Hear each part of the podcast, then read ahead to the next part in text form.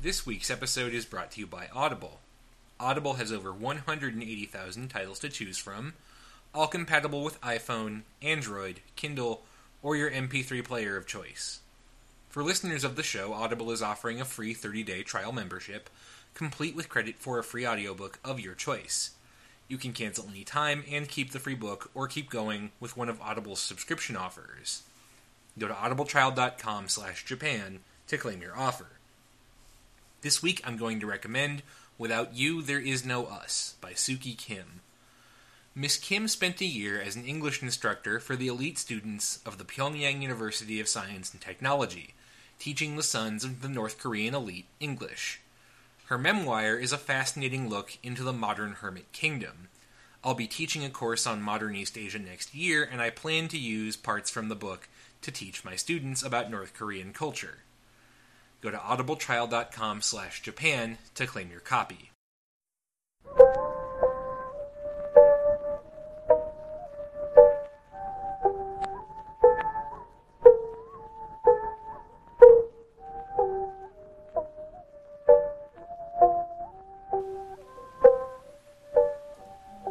Hello, and welcome to the History of Japan podcast, episode 151 The Birth of the Samurai, Part 6. We left off last week with Prince Mochihito's decision to launch a rebellion against the Taira. Proclaiming Taira rule over Japan to be illegitimate, Mochihito called on the enemies of the clan to rise up and join him in crushing the upstart Taira. The response was, to say the least, tepid. One monastery, Miidera, volunteered its Sohei to the cause, but others, most notably the wealthy temple complex of Enryakuji, refused to do so. Scattered bands of Minamoto retainers joined the fun as well, but lacking unified leadership or even agreement over whether it was possible to beat the Taira, turnout was weak. Mochihito, now perhaps regretting his sudden streak of bravery, was forced to abandon his home in Kyoto, because one person who was not responding to his call to arms in a tepid way was Taira no Kiyomori. Kiyomori dispatched a levy of troops to Kyoto to seize the errant prince, and Mochihito was forced to bolt. He made his way to Miidera, which had the twin advantages of being a supporter of his cause and being pretty nearby, located near Lake Biwa to the northeast of Kyoto. There, Mochihito tried to rally the troops, repeating his call for support from other temples and from the Minamoto. Again, he got some responses, notably from Sohei contingents from the temples of Nara to the south, but his numbers were still pretty thin. Once again, with Taira forces hot on his heels, Mochihito was forced to retreat. He and his followers abandoned Miidera, which was burned to the ground by pursuing Taira. Mochihito fled to the southeast this time, crossing the Uji River and setting up shop at the Buddhist temple known as Byodoin. However, this time he did not quite flee fast enough. The Taira were just on the other side of the Uji River and preparing to try and force a crossing and bring the renegade prince down. What followed was a battle between Mochihito's army and the pursuing Taira forces. Mochihito's troops trying to prevent a crossing of the river, the Taira forces trying to force one. Mochihito's troops, by all accounts, fought very hard. Ripping up the planks of the nearest crossing over the Uji River, they forced the Taira to try and ford the river on horseback. However, Mochihito was simply outnumbered, and in many ways outclassed. Though his Sohei foot soldiers were numerous, they lacked the training and high quality equipment, not to mention the tactical versatility, of mounted samurai. Leading the Taira charge was one Ashikaga Tadatsuna, distant ancestor of another future shogun. I bring him up for two reasons. First, Tadatsuna, who was by all accounts a ferocious warrior, was basically the one who ended up deciding the battle. He and his followers did succeed in crossing the river, and thus split the attention of Mochihito's army, which had to break itself in half to both contain Tadatsuna and prevent the rest of the Taira from crossing. Second, as those of you with particularly good heads for genealogy might recall, the Ashikaga clan was descended from one of the clans in this conflict, but not the one you might think. Tadatsuna was actually a distant relative of the Minamoto, much like his distant descendant Takauji, who would, two centuries down the line, use that Minamoto ancestry to claim the title of shogun. However, Tadatsuna's branch of the Minamoto family had sworn an oath of loyalty to the Taira, and it was an oath Tadatsuna intended to keep, even at the cost of fighting his own relatives. I bring the story up because, once again, it helps illustrate how fluid and unbound loyalties are at this point. Here is someone who, by any traditional metric, should be siding against the Taira, but who is standing with them anyway out of a sense of personal honor. It helps drive home how dependent all of these alliances and relationships are on individual character and on the personalities of the people involved. Had Tadatsuna been a different kind of person, this all might have turned out very differently. But Tadatsuna was who he was, and he did what he did, and as a result, Mochihito's army, split between trying to counter two different crossings, fell apart. The Taira made it over the Uji River, and once that happened, the result was a foregone conclusion. Very few of Mochihito's supporters made it away, though some, especially the large contingent of Miidera Sohei, did. Mochihito himself escaped the initial battle but was captured a few days later. Either under orders from Kiyomori or taking individual initiative, the Taira commanders executed the troublesome imperial prince. Then, this time definitely under orders from Kiyomori, they went and did something extremely stupid. You see, Kiyomori was furious to find out that Sohei from the southern city of Nara dared to join in Mochihito's rebellion and he decided to punish the temples involved. He dispatched a massive army to Nara, seeking retribution. This was enough of a threat to get all of the Nara temples to band together, pooling their Sohei troops in defense of the city. Kiyomori's forces, however, still had the advantage of better equipment and better training, and that turned out to be decisive. Commanded by two of Kiyomori's sons, the Taira blew clean through the ditches, the walls, and the other defensive work set up by the Sohei. Once inside the city, they started lighting fires. And of course, in a country where most of the construction was wooden, those fires really caught. When the ash settled, the vast majority of the city of Nara had burned. Some of the largest Buddhist temples in Japan had been consumed in fire and their treasures destroyed. In particular, the massive Buddha statue of Todaiji, was consumed in fire. The current Todaiji Buddha is from several centuries later. Now, this may have slaked Kiyomori's thirst for vengeance, but it was a PR disaster. All throughout Japan, warrior families began to talk amongst themselves. Who does this nutcase think he is? Moving the capital, murdering imperial princes, burning down Buddhist temples? Is he trying to bring down the wrath of the gods on us, or is he just completely power mad? In eastern Japan, news of the events in Kyoto and the surrounding area convinced the enemies of the Taira that now was the time to strike. Kiyomori, though, was not aware of these enemies. So far as he knew, they were his friends. However, the Hojo clan, who counted as their hostage the eldest living son of the old leader of the Minamoto, well, they could see which way the wind was blowing. Here's where we have to back up a few steps. Remember that after the 1159 Heiji Rebellion, the leader of the Minamoto, Yoshitomo, was assassinated by Kiyomori. His adult sons were killed as well, but the younger ones, the ones that had not fought, they were spared. Eldest among them was a boy, all of 12 in 1159, named Yoritomo. That boy was now the heir to the Seiwa Minamoto and the leadership of the Minamoto families. Yoritomo's continued life, however, came at a price. He was to be a hostage living with a family allied to the Taira, the Hojo, who were distant relatives and long standing allies of the Taira clan. Their leader, Hojo Tokimasa, was considered trustworthy enough to be responsible for something so important as keeping an eye on the Minamoto heir. Tokimasa appears to have carried out this responsibility as directed for almost two decades, and I say appears because records of his life at this time are kind of thin. But in 1179, he started to get increasingly nervous about his close alliance with the Taira. Kiyomori was becoming increasingly erratic and paranoid, and Tokimasa began to worry that if opinion turned against the Taira, the Hojo would be caught in the crossfire. Now, it just so happened that Tokimasa had a young daughter named Masako, at this point only 23, and by all accounts, gorgeous in the extreme.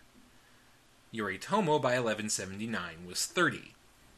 Tokimasa, mulling it over, decided that the two of them combined would make for a mighty fine insurance policy. A marriage between Masako and Yoritomo would provide the Hojo with a potential out. Should Kiyomori get too unstable or the position of the Taira start to deteriorate, the Hojo would be in a good spot to jump over to the Minamoto. The wedding was carried out in early 1180, and just a few months later, word came from Kyoto of Mochihito's rebellion. Now, Tokimasa was not ready to abandon his existing allies just because some dumb prince had written a mean letter about Kiyomori. His caution, it turned out, was rewarded when Mochihito's rebellion fizzled out on the banks of the Uji River. However, in the wake of Mochihito's defeat and the burning of Nara, rumblings of discontent continued to build. In the end, Tokimasa decided it was time to strike. He encouraged his young charge, Minamoto no Yoritomo, to claim the mantle of leadership in the rebellion and openly turn against the Taira. Yoritomo, being young and restless, and probably a little miffed about the whole thing where his dad got executed, didn't need much prodding. In 1180, he declared his support for a rebellion against the Taira and called on loyal Minamoto followers to join him. With an army of loyal followers supplemented by the armies of the Hojo, he began to march west and encountered his very first Taira army ever. Kiyomori had dispatched a trusted subordinate to stop the Minamoto. Yoritomo, young and full of vigor, went on the attack and promptly got his butt kicked. At the Battle of Ishibashiyama in September 1180, the enemy commander seized the initiative and attacked Yoritomo in the middle of the night. Yoritomo, young and inexperienced, had no idea how to respond. His army went into flight, and he fled with them. This will prove to be something of a defining moment in Yoritomo's career. Despite being heir to the Minamoto legacy, and the great great grandson of the great Minamoto no Yoshiie, the firstborn son of Hachiman and warrior extraordinaire, Minamoto no Yoritomo was actually pretty garbage as a field commander. Or maybe not garbage, but he lacked a certain zest for field command. So, like many great leaders of history, Yoritomo developed a skill after this first outing that would serve him well the ability to delegate. He rarely took the field himself, instead, trusting in more martially inclined followers to act as his military leaders. It's interesting, honestly, that the man who is going to tip the scales really decisively in the direction of warrior government will himself be a pretty mediocre warrior. And then again, maybe that's not that surprising. After all, administrative skill is not the same thing as military skill. And it wasn't like Yoritomo was short of talented commanders to send out in his place.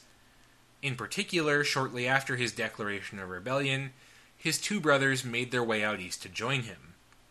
His full brother, Minamoto no Noriyori, appeared from God knows where. Seriously, there's no record of what happened to Noriyori between 1159 and 1180, but apparently in the interim he'd become something of a badass he rapidly became one of the best Minamoto field commanders. I say one of because Noriyori was good, but he was pretty thoroughly outshone by Yoritomo's half brother, who had not even been one year old when he went into exile in 1159, Minamoto no Yoshitsune. Yoshitsune had been exiled to a monastery allied to the Taira cause. However, by the time he was 15, he either fled the monastery or was exiled from it. He made his way north to Mutsu province, where he was taken in by none other than the northern Fujiwara. In Hiraizumi, the flourishing northern Fujiwara capital, Yoshitsune lived comfortably under the protection of Fujiwara no Hidehira. I'm honestly not sure why Hidehira decided to take the kid in, but as we're going to see two episodes down the line, it seems he had something of a soft spot for Yoshitsune. Supposedly accompanying young Yoshitsune was a Sohei, a warrior monk named Benkei, one of the most legendary figures of Japanese history. Now, little is known of Benkei that doesn't smack of overdone legend. To be honest, I wasn't sure if I even wanted to mention him because of how legendary his status is. I wasn't sure how much was real. But in the end, I couldn't justify leaving him out. Supposedly, Yoshitsune and Benkei started running together after Benkei, as a test of his own strength, blocked a bridge crossing and tried to duel anybody who attempted to cross. He defeated 999 comers, but the 1000th, young Yoshitsune, successfully beat him. Benkei, humbled, pledged loyalty to the young man and became his stalwart companion. When Yoritomo raised the banner of rebellion, Yoshitsune and Benkei went south together to join it. Yoshitsune out of loyalty to his half brother, Benkei out of loyalty to Yoshitsune. Nor were Yoritomo's two brothers the only ones to rise up. Many of the other members of the broader Minamoto clan did as well. This was particularly true in eastern Japan, far from both the Kyoto imperial court and the Taira power base at Fukuhara. However, not all who rose up were particularly well disposed to the idea of taking orders from young Minamoto no Yoritomo. In particular, two of Yoritomo's relatives made their own bids for leadership of the rebellion. First was Yoritomo's uncle, Yuki Ie. I won't trouble you much with this one because Yukiie is very quickly going to have his butt handed to him by a Taira army and see his bid for leadership of the rebellion come to a swift and inglorious end. I mention him only because he will be back later, and he will be just as unlucky. Second, and far more dangerous, was Yoritomo's cousin, Minamoto no Yoshinaka. Up until this point, Yoshinaka had already had a pretty interesting life. Things started off pretty bad for him when his father was killed in 1155 during a power struggle between Minamoto family members.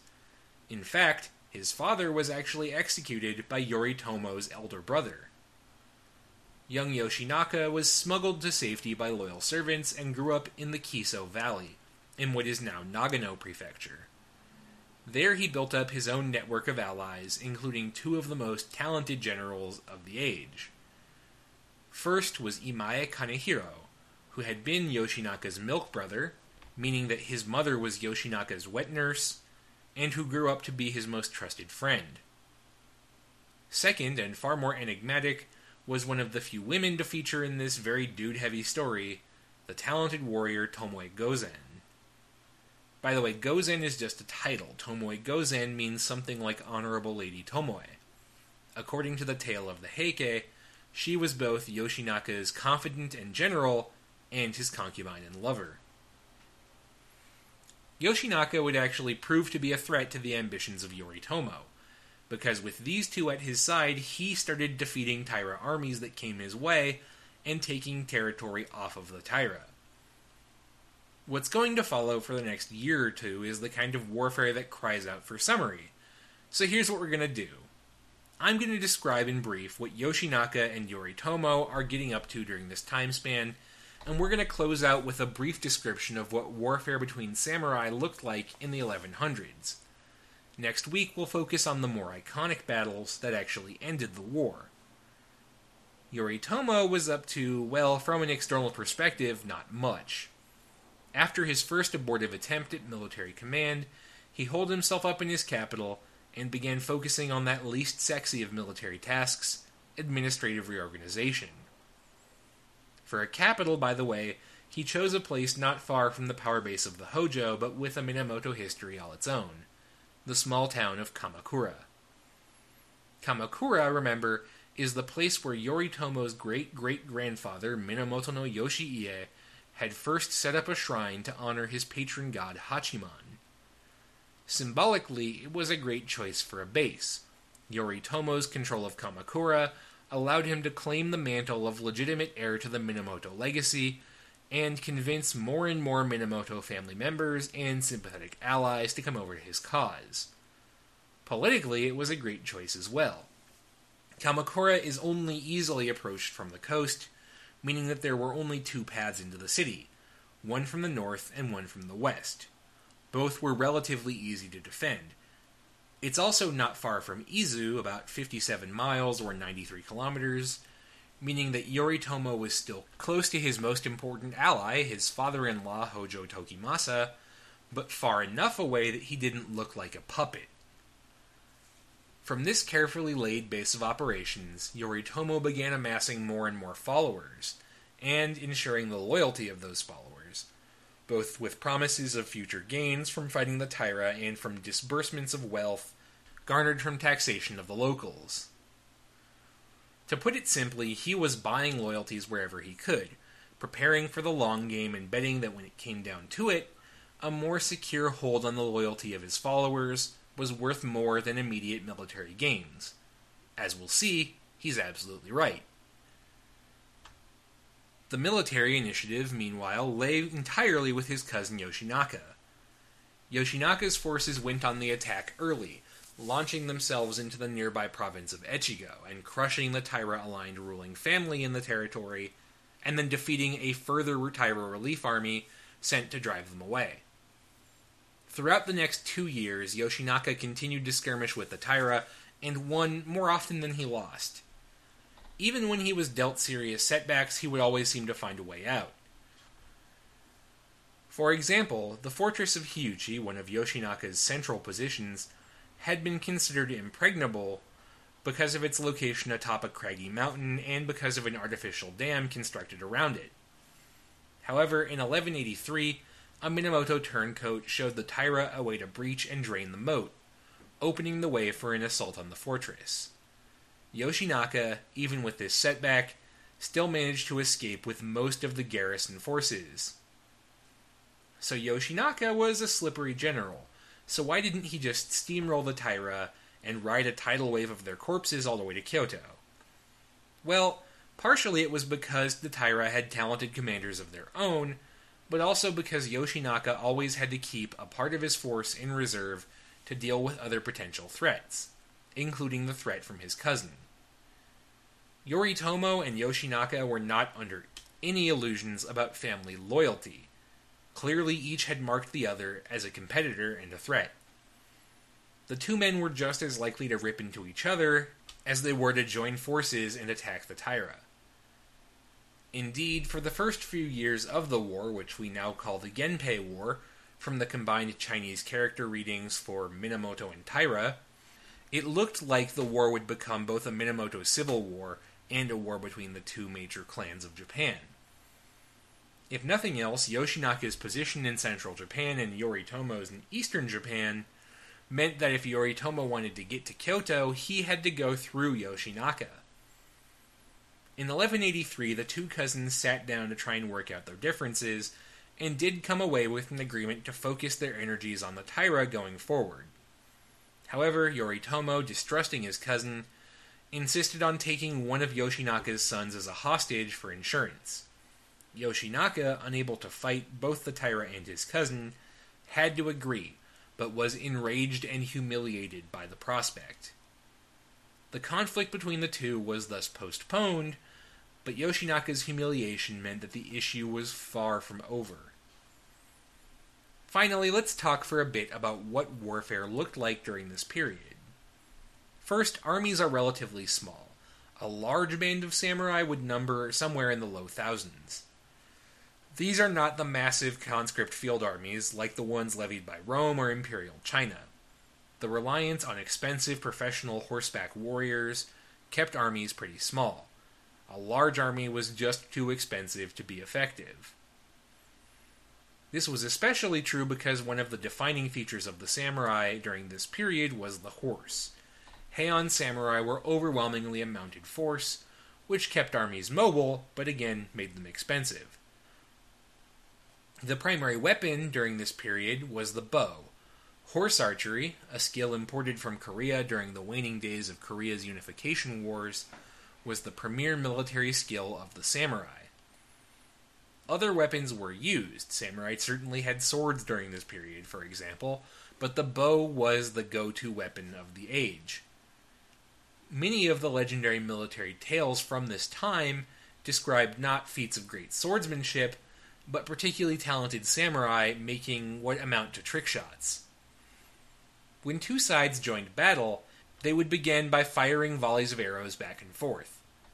Sometimes members of the opposing armies would challenge each other and engage in duels as well. So again, this is not the well oiled military machine of ancient Rome, which, for example, privileged formation fighting and group tactics. Medieval samurai resembled more of a horseback armed mob than an organized and regimented army. This is not to say that the armies of the time were not capable of impressive maneuvers, just that it was a bit more difficult for commanders to whip them into shape to do it. When one side or the other eventually broke and ran for it, the other would pursue on horseback, aiming to kill or capture members of the enemy force. Importantly, unlike the European chivalric tradition, there was no notion of ransom to incentivize capture. You could not surrender and then buy your own freedom or have one of your relatives buy it for you. That said, warriors on the losing side, especially talented ones, would usually find themselves with an offer to come over to the winners, something which, being pragmatists, they usually took. The samurai class at this point has already begun to develop its highly refined notion of personal honor, but that honor is always going to prove somewhat flexible, especially if option B is death. This model, horseback ranged combat followed by pursuit, was common but not the only method of combat. That's what field battles looked like. However, dismounting to defend a fixed position was not unheard of, and Heian era samurai did have some complex defensive works to call on, the least of which were man sized screens and shields designed to protect your own troops while enabling them to shoot back. So that's warfare in a nutshell. Next week, we'll see more than our share of combat. We'll cover the bloody years of 1183 to 1185 and the ultimate conclusion of the Genpei War. However, that's all for this week. Thank you very much for listening. Special thanks this week to Tom Wassman for donating to support the show. To join him, to find out more about this week's episode or any other episode, or to submit ideas for future episodes, check out the podcast webpage at www.historyofjapan.wordpress.com or our Facebook page at facebook.com slash historyofjapanpodcast. Thanks again for listening, and I'll see you next week for The Fall of the Samurai, Part 7.